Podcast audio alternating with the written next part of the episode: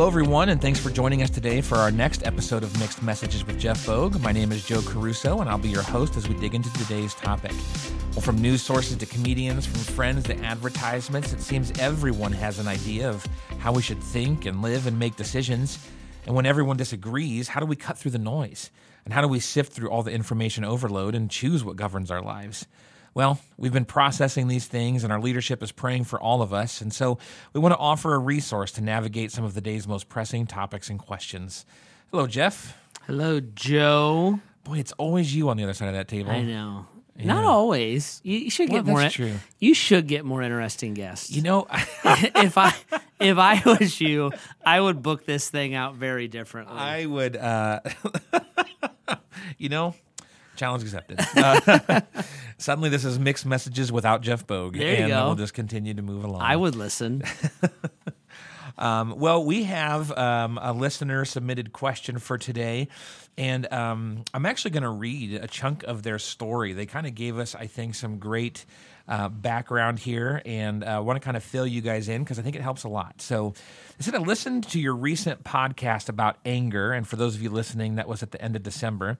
And I have a follow up question. So, they've been divorced after lots of years of marriage, and they have two girls that are teenagers and their ex-wife was agreeable to the divorce and also agreed to the separation of things like the assets, property, stuff like that.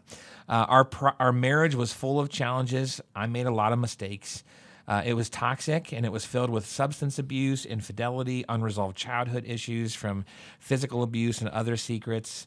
And ending the marriage was their best course of action um, for both us and our daughters. Well, there's a lot of healing opportunities in the aftermath. I've moved on in my life, and actually, I have a new relationship, and she's now the love of my life. My ex wife, though, is full of anger for so many things that happened during our marriage, and also on how I've moved on in a way that she thinks is too quickly. I believe it's fully within her right to be angry, yet um, she appears to have the perspective that it's my job to fix everything for her because she's directing all of her anger towards me and she thinks it's justified. While it might be justified, she's lashing out at me, and I don't think that is justified. Being somewhat new to Grace Church, I've been attending weekly since this fall. I'm still really learning what it means to be a Christ follower, and I want to live in alignment with Jesus in all the areas of my life. So here's my question how can I best follow the guidance of Jesus in this situation? I, I know she's hurting. I know I'm a, uh, a, a source of anger for her, and I know that she has unresolved matters from her childhood. She's pro- projecting a lot of that, but I can't say that to her because she resists going there. I also know it's not my job to fix it or to enable all of this. So I just want to know what are some of the best ways to show her empathy and compassion in this instance without being overly righteous? It's a big question, Jeff. It is a big question. so how do we? Na- Thanks for joining us today on Mixed Messages. And, how do we navigate that, Jeff? That's that's pretty rough. it is, and uh, some of my answers might might be helpful to our friend. Uh, some he may not like. Um, so we'll just go for it, I suppose. Let's do but it. The, if if he was coming into my office and telling me this story, um, I would say the very first thing I would say to him is, "I want to talk to your ex-wife, and um, I want to know from her perspective um, whether her anger is justified or not." So there, and I would. And this is a little bit of a rabbit trail, but I would just say to anybody, there's there's always two sides of a coin, and I and I am in no way saying that this listener is manipulating or lying. I'm not trying to say that at all. What I'm saying is, when I get in a fight with Heidi, I'm really, really sure she's wrong, right? And until until I come to the point of being able to hear her, or if somebody else has to interpret us to each other, because she's really positive it's my fault too Sure. right? So when I'm hurt or emotional or angry, my perspective narrows strongly and my justification of my own thoughts, attitudes, and behaviors becomes very strong, right? Now, I want to say again, I do not think that this person is lying or manipulating or anything like that. I don't have any ill toward that. I'm just like, but that's the very first thing. At a Because- minimum, they can color in some gaps. At Cor- a minimum. Correct. And and it would the whole story would deeply affect my answers. Mm-hmm. Right. So this is just in response to this question Yep, here. absolutely. The second thing that I would say, so and I'll I'll get to like try to help you here in a minute, but the second thing I would say is at if you are now a Christ follower, um, if you have become a Christ follower, that is wonderful and amazing, and I absolutely love it. As a Christ follower, the very first thing I would want you to do is to go back and see if we can save this marriage. Um, because I don't, I don't really care about paperwork. So you say, well, the divorce is finalized. That's paperwork. I, I care about the covenant. And so, it, is there any hope? Is there any desire? Is there is is the dynamic redemption and rebirth that Christ has done in your life, could that be brought to bear on this original relationship so that we could um, see uh, a father and a husband uh, redeem and, and heal and help his wife? And and I know that, that the answer to that usually when I say that is, is like you Jeff, you got to be kidding me! Like it was so ugly. So I will introduce you to the people Right. that God has done that with. There there is no such thing as a dead marriage, and God is the God of a resurrection. Now there are justified reasons for divorce, even biblically. Mm-hmm. So when we talk about infidelity and and I don't know all that toxic means, it's kind of a broad term, but uh, there are absolutely uh, times where a spouse has the freedom to make a decision. Infidelity, I would say abuse, abandonment, those kind of things. So I don't I don't know this, you know, I don't know this whole story. So this husband who's writing the question might have the freedom to say, Jeff, before the Lord, I don't want to re- try to revive my marriage. And I would look and say, I think you have that decision. Or the wife might be able to say it. But I would say, as a Christ follower, at a minimum, you would go and investigate that, right? And if you look at me and say that's impossible, then I would say, well, I need to introduce you to this family who walks into this church every week with their kids, right? And it's a re it's a remarriage after a divorce kind of thing. So that I just want to put that down as like a a baseline. Like th- there are two sides to a coin, and then there is the redeeming and the resurrection power of Christ, mm-hmm. and there are freedoms within Christ when infidelity, abuse, abandonment, the the the abandonment of the covenant is how I would say it, um, where a spouse can say, "I love what God's done in their life, but I I am not willing to live through this again," or "I gave that a try three years ago and I don't want to do that again." But I would definitely start there if if we were sitting in my office and I was being asked this question. Yep. That make sense? Absolutely. Okay, now with all of that kind of as a caveat, and I don't mean it as like a, I'm not like trying to cover. It's not the fine print Yep, of the pastor's answer. It's like I believe this stuff. It is very hard. It is very difficult. It is you really put yourself out there to experience pain. But I have seen God do this uh, more than once, and I can, I can literally have you sit down with the families that this is this has happened to here at Grace Church. Yep. Okay. So with all of that kind of out there as a preface, what you're talking about really is you're talking about how do I love an enemy. So my ex-wife has now become my enemy, and um, assuming that this is all the the whole and accurate picture, and I actually hear a lot of that in his question. He's being sympathetic about her background and being sympathetic about the pain in her life. And um, I, I think he's even taking responsibility. You know, so I, like I said, none of this is looking at this this listener saying, you know, I got a problem with him. So what I hearing here is like I have sympathy, I have empathy for my wife, my ex-wife.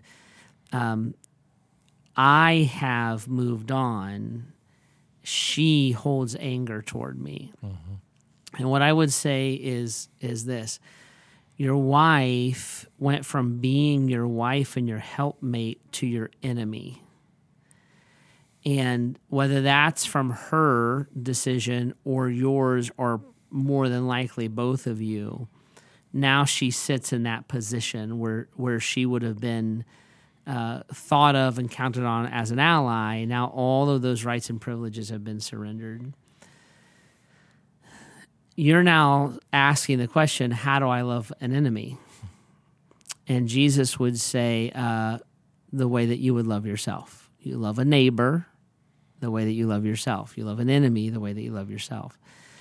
So the grace, the patience, the understanding, the forgiveness, the willingness to bear burdens that you would be frustrated that she is not willing to do for you. You, through the power of Christ in your life and through the support of God's people, you do that for her. Mm-hmm. Right? Mm-hmm. Um, he said, You know, I moved on. I found somebody who's loved my life. Well, of course she's irate about that. sure. I, I would be, right? Uh, she's like, uh, 15 years and two children. And you, you you fall in love you know a few months later and move on and like i'm just here. And and and so that is that's going to inflame a situation that's going to uh, inflame an emotion regrets blah blah blah. And as an as an enemy then you're looking and saying there are boundaries right? Uh, there are there are uh, issues of trust and relational changes, but my love for you is I will lay down my life to help Jesus make sense to you. So I will endure your anger. I will bear your burden.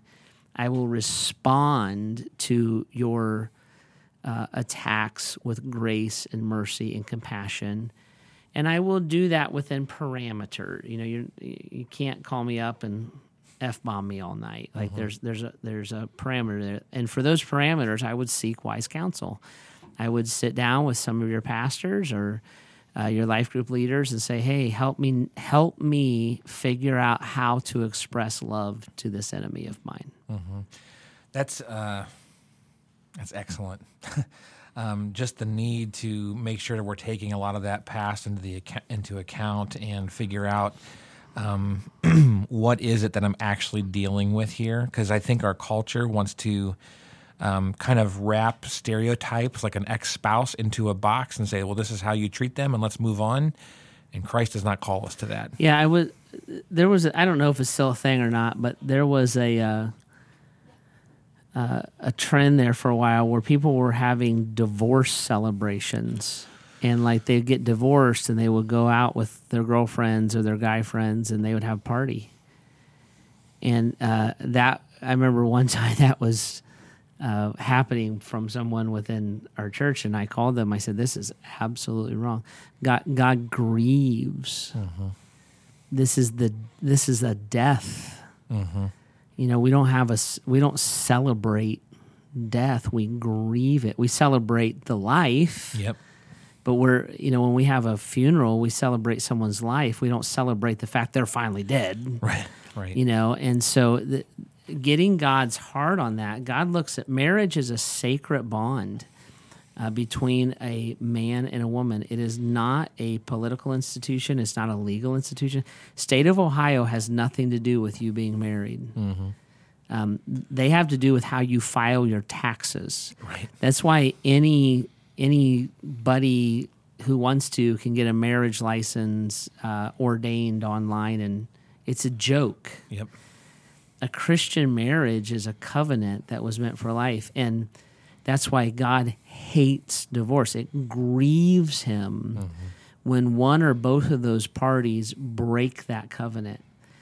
So if I am one of those parties and I want to have a heart like Jesus's heart, mm-hmm.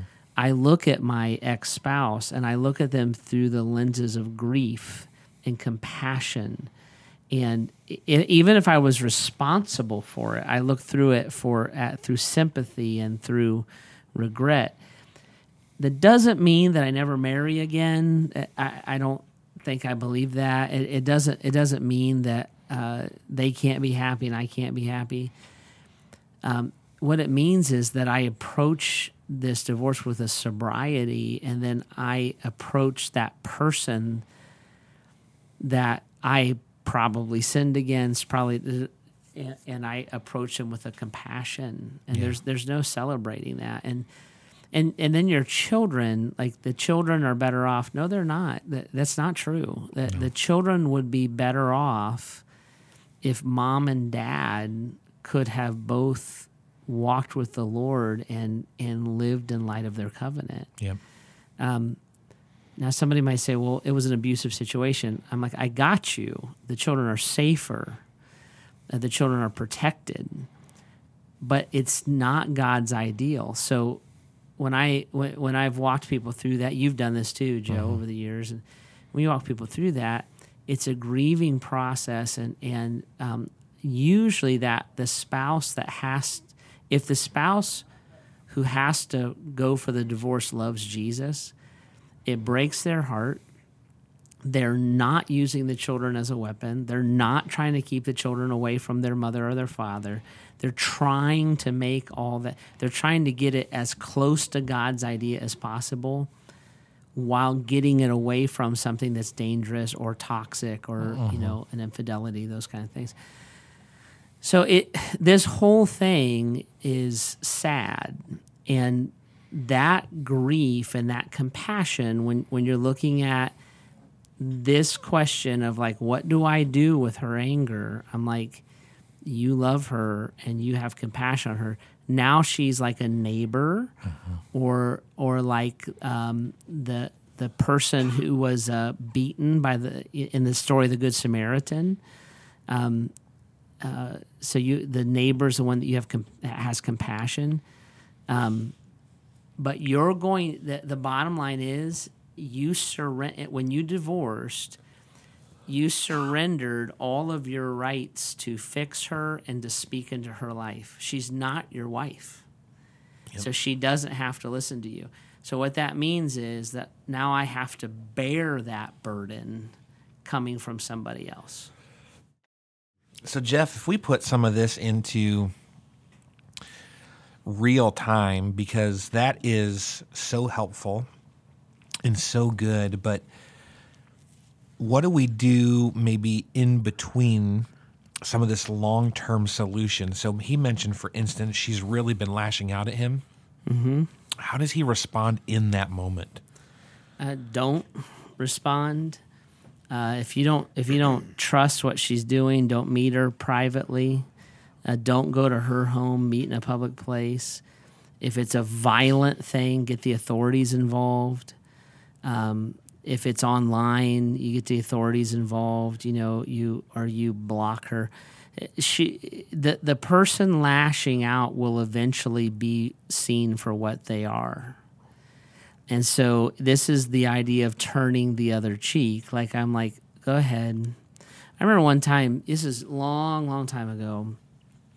I had um, somebody very, very angry at me at the church, and they had actually. Uh, we used to have a church directory with everybody's pictures and addresses in it, which is, sounds weird today, but we, we did it back then. And uh, they actually took one of those directories and uh, wrote everybody in the church and told them what a jerk I was. So I was so upset and so hurt and frustrated. And uh, I was a youth pastor back working under Pastor Bob back then. And I went to him. I said, "What am I supposed to do?" And I never, I never forget what he said to me. He said, "Hold your head high, don't lash out, and the truth will set you free. Hmm. The truth will come out." And that's exactly what happened. And And I'm like, it didn't happen f- as fast as I wanted it to happen. It didn't happen in all the ways that I wanted it to happen. But the, but the truth always reveals itself, right? And uh, the Bible says our sins will find us out. Sin always goes to the surface. It's always it, always is exposed. So by me not participating in that, right? Um, the, the another uh, word picture that the Bible would use is you heap coals of kindness upon their head. So you serve her, you help her, you pitch in for her. She lashes out at you, don't say a word. Right? Your kids will figure that out. Don't badmouth her Yeah. to your children. And if it, if it's violent or something like that, you of course you get you call the police or you get a social worker involved and those kind of things. You have to you have to use some wisdom with it. Um, I wouldn't go to her house. I wouldn't go inside. You know, I'd be out where everybody can see it, and I wouldn't necessarily go up there with your phone camera running. You know, but if it was bad enough, I might Yep.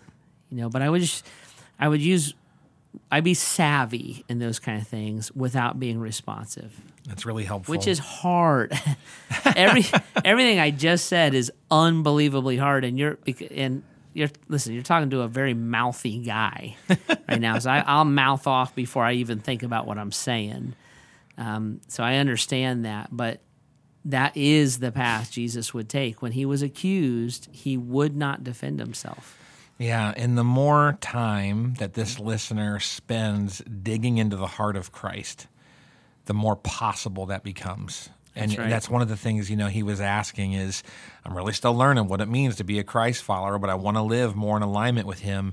Well, that is um, almost as simple as well then get in alignment with him, spend time with him and Yep. walk alongside him. So read James chapter 1, verses 1 through 8, Yep.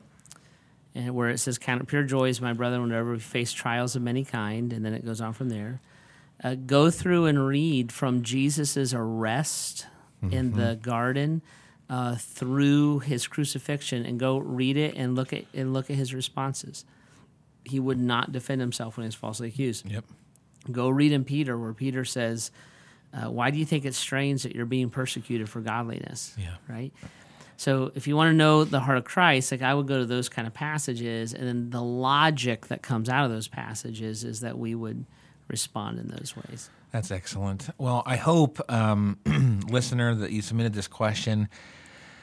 I've been kind of silently praying for you as we navigated this. I hope this was helpful. And of course, um, as Jeff said, it's not, um, okay, that's it. Good luck, you know, but it is the beginning of this process of really figuring out how to respond in godliness. And uh, there's just so much, so much there.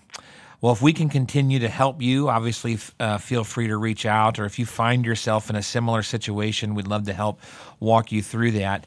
And if you have any questions you'd like to be addressed here, you can submit those at bath.gracechurches.org slash mixed messages.